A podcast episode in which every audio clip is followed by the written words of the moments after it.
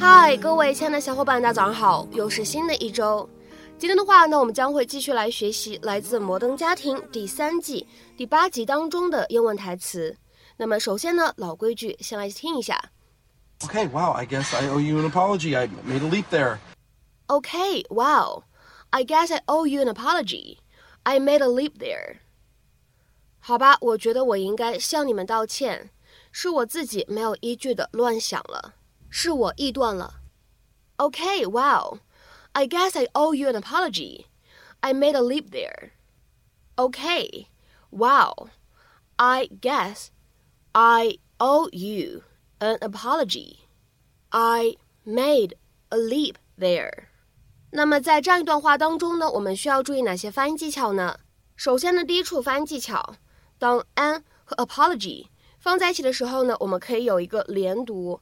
那么此时呢，我们可以读成 an apology，an apology。再来看一下第二处发音技巧，当 made 和 a 放在一起的时候呢，我们可以连读一下。那么此时呢，我们可以读成 made，made，made。好，下面呢，我们再来看一下最后这处发音技巧，当 leap 和 there。放在一起的时候呢，我们可以有一个不完全爆破的处理，所以呢，此时我们可以读成 live there，live there，live there。Come on, man, move that truck. I hate you! Okay, so I flew over the table of truckers who have offered to help us. No, no help. I've come too far. Have you? Oh, hey, they don't sell pizzas at this restaurant. You parked here illegally. Congratulations, sir. You're destroying America. Hey, there are no cars behind us. Go. Got it!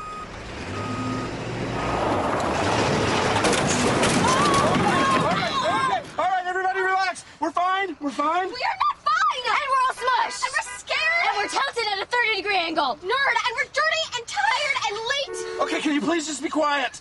Why couldn't we have just asked for help? Because I'm teaching you girls a very valuable lesson. That gay men can do anything straight men can do. Yeah, we know that. Do you think you're the only gay guy that we know? Yeah, my soccer coach is gay. A pediatrician. My Latin tutor. Nerd. Our electrician. What? Well, then why were you so surprised when I said I could drive a truck? Not because you're gay, because you're you. And by the way, you can't. Okay, wow, I guess I owe you an apology. I made a leap there. Just used to dealing with stereotypes. I'm a little sensitive about it. Oh, hey, there's a trucker that I talked to. Hey, excuse me. Hi. Could you give us a hand, please? Sure thing, sweetie. Oh, like she'll be able to help us. 那么今天节目当中呢，我们主要来学习两个短语。第一个呢叫做 owe somebody an apology，什么样的意思呢？欠某个人一个道歉，尤其是因为不公正的指责对方。To feel that you should apologize, especially for accusing someone unfairly。下面呢，我们来看一下这样的三个例子。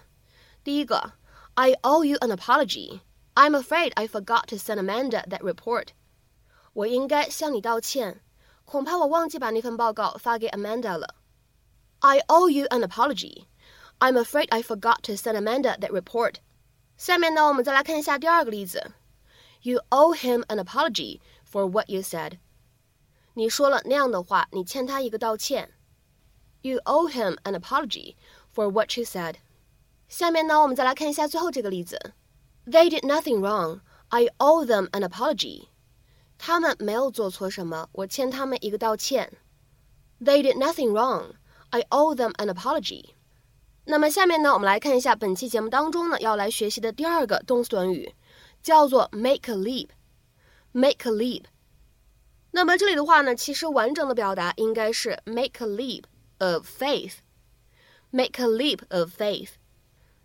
那么这样的短语什么样的意思呢？首先呢，我们来看一下第一条英文解释：to take action based largely or entirely on one's faith that it is correct or will work, despite having little or no evidence or assurance thereof。采取行动的时候，很大程度上或者完全基于一个想法，这样做是对的，这样做有效果，这样做能解决问题。但其实这样的想法根本没有，或者说几乎没有依据。或者呢，我们来看一下对应的第二条英文解释 ：To make a decision to believe that something is true or will happen, although you have no proof。 做一个决定的时候，认为某件事情是真的，或者会发生，但其实你内心也没底，没有依据，没有把握。那么下面呢，我们来看一下这样的两个不同的例子。第一个，Our family has maintained control of this company for over 100 years, so we are really making a leap of faith in letting an outsider to run the organization. 我们家族掌控这个公司也有超过一百年了。